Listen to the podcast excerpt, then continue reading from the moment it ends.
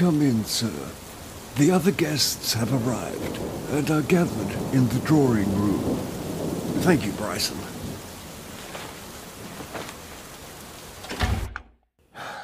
Devil of a night.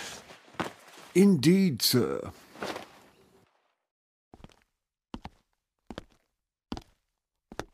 Oh, Bryson, Merry Christmas. Thank you, sir. Merry Christmas to you, too.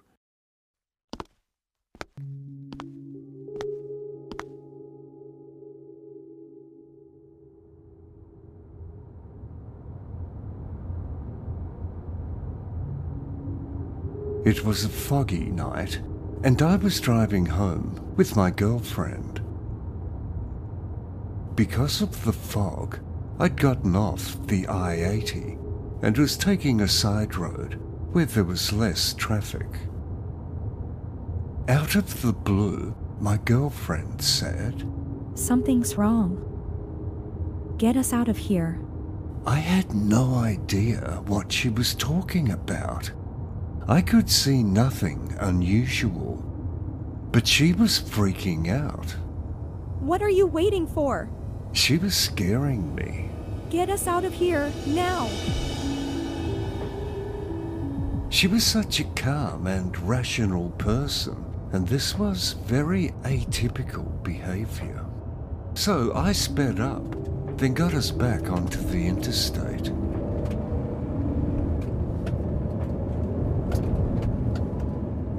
She later explained that she was hit with a dark and threatening vibe, for lack of a better word.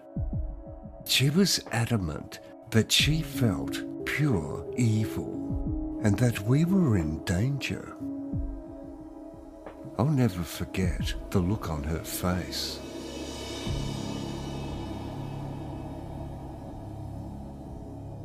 The next morning, the newspaper told the story of a murder.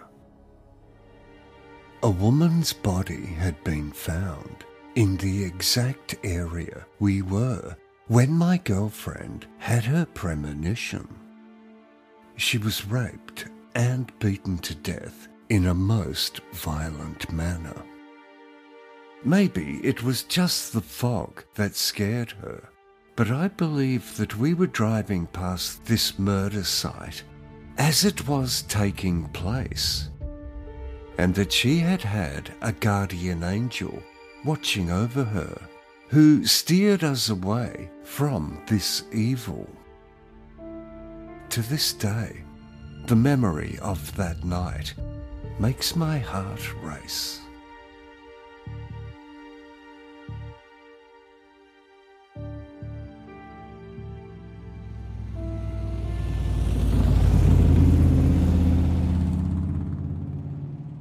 Story number two is The Basement.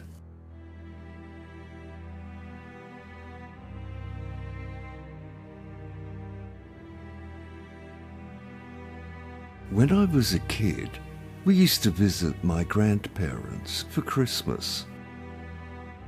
The top floor of the house still had the bedroom of my great grandparents and everyone who slept in that bed would wake up in the morning with the feeling that someone was standing over them, watching them.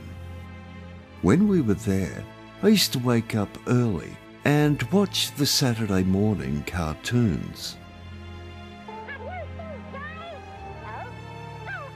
On one of these mornings, I went into the kitchen to get some cereal.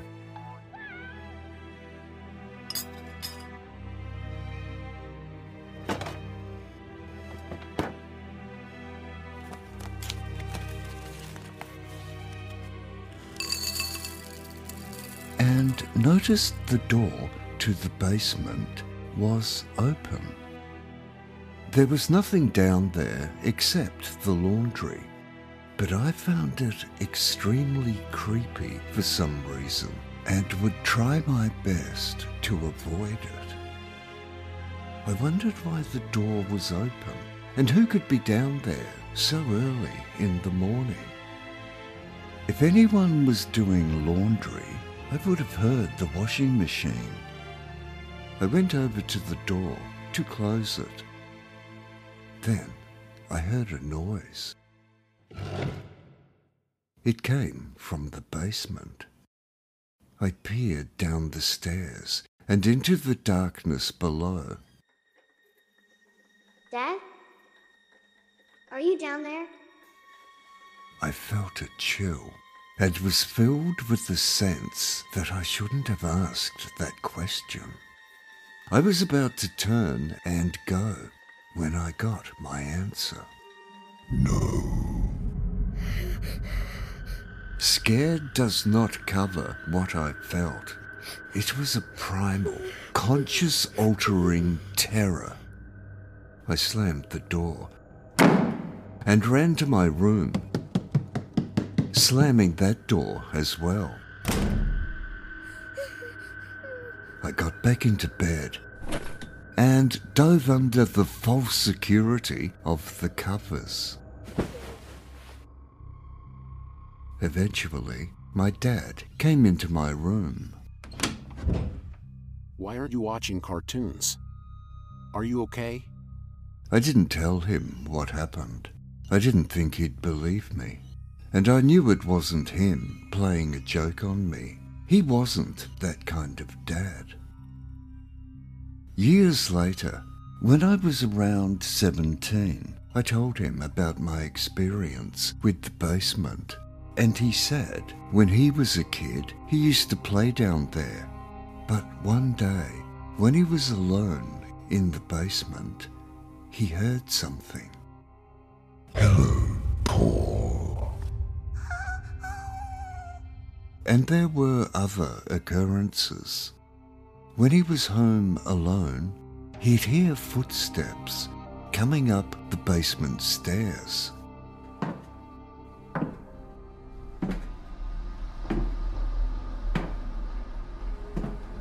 It was a little comforting, I guess, knowing that someone else had heard that voice.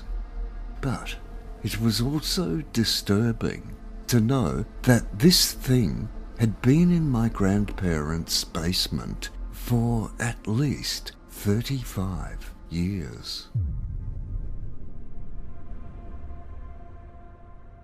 This next one is set in the woods, in a cabin, at night time.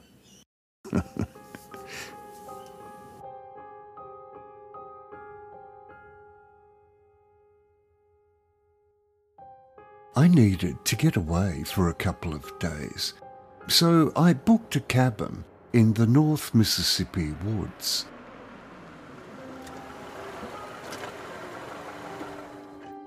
I arrived at about 8 pm.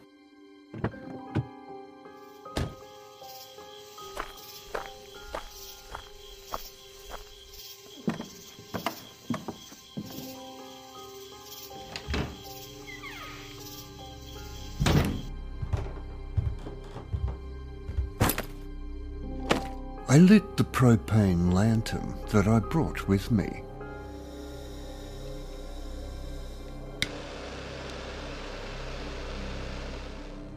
Then got myself settled in.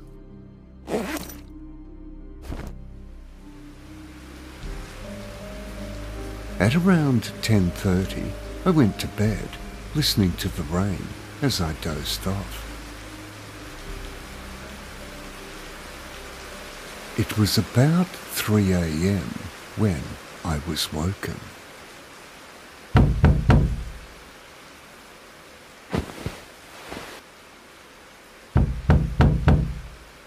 Hello?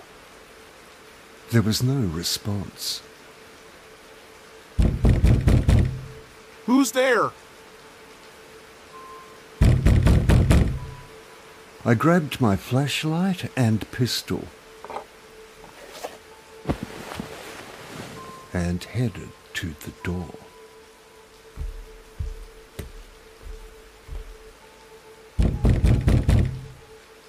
Who is it? I pulled back the curtain on the door window and lit it up with the flashlight. There was no one there. With my pistol ready, I opened the door. There should have been wet footprints as the porch was under a gable, but the floorboards were dry. I tried to get back to sleep, but I couldn't.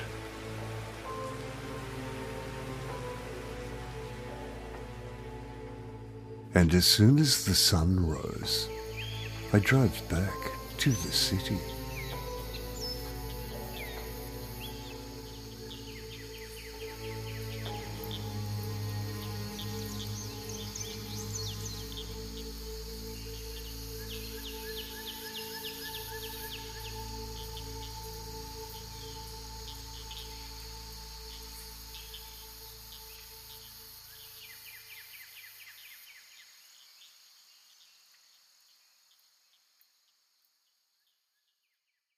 Had the flu for most of last week, as you'll hear in this next story.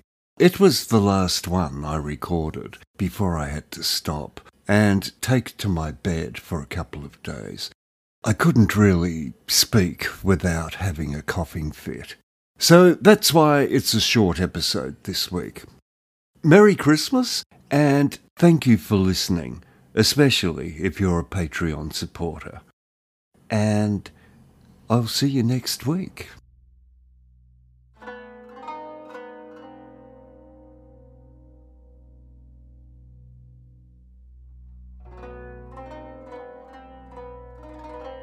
I was in the military, stationed in the UAE, and camped on the shores of the Persian Gulf. I was a radio operator on the night shift. Apart from our buildings, there were a few pre-existing, abandoned and condemned buildings. I went outside to smoke a cigarette and was listening to the lapping of the waves from the nearby gulf.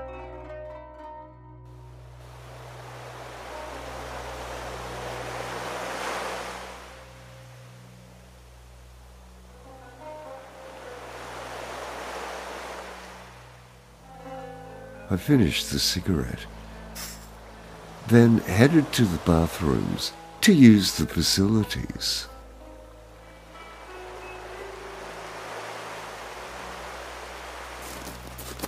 As I headed back, I had to pass one of those abandoned buildings, and from somewhere inside it, I heard something. It was around 2 a.m., and the only people up were the command staff, the radio operators, and the guards. But they were at the gate, at least 150 yards away. I figured I should check it out. As I got nearer to the building, I could hear it a little more clearly. It was really three sounds. Something similar to a bear, a baby's cry, and what sounded like something heavy being dragged across the floor of the building.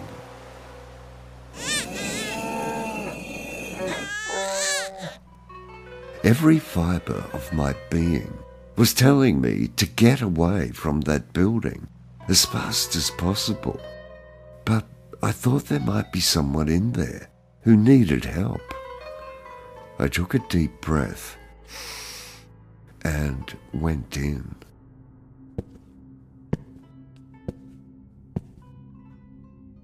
At first, there was silence. Hello? I took another step, and suddenly I was in a totally dark environment, with only the dullest light from the doorway persisting. I heard the cry again, but this time it seemed to come from inside my head. Then, two large, glowing yellow eyes appeared from the darkness just a few feet in front of me. I turned and ran. I got back to the light of the street lamps and stopped to catch my breath. Then it occurred to me that I had only run for 15 or 20 yards, yet I felt like I'd just run a marathon. When I looked past the building, I could see something illuminated in the moonlight. It looked like a fox crossed with a kangaroo, nearly as tall as me, up on its haunches and swaying from side to side. What I remember most, though, was its eyes, yellow, glowing eyes that were too big for its face. It gave out a weird little cry, then disappeared into the night.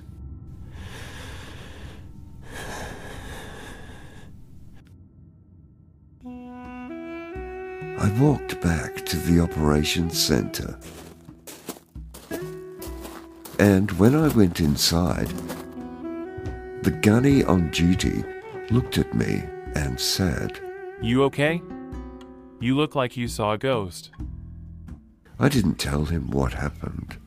I didn't want anyone thinking I was losing it. It's been a few years now, but I still have the odd nightmare about that creature.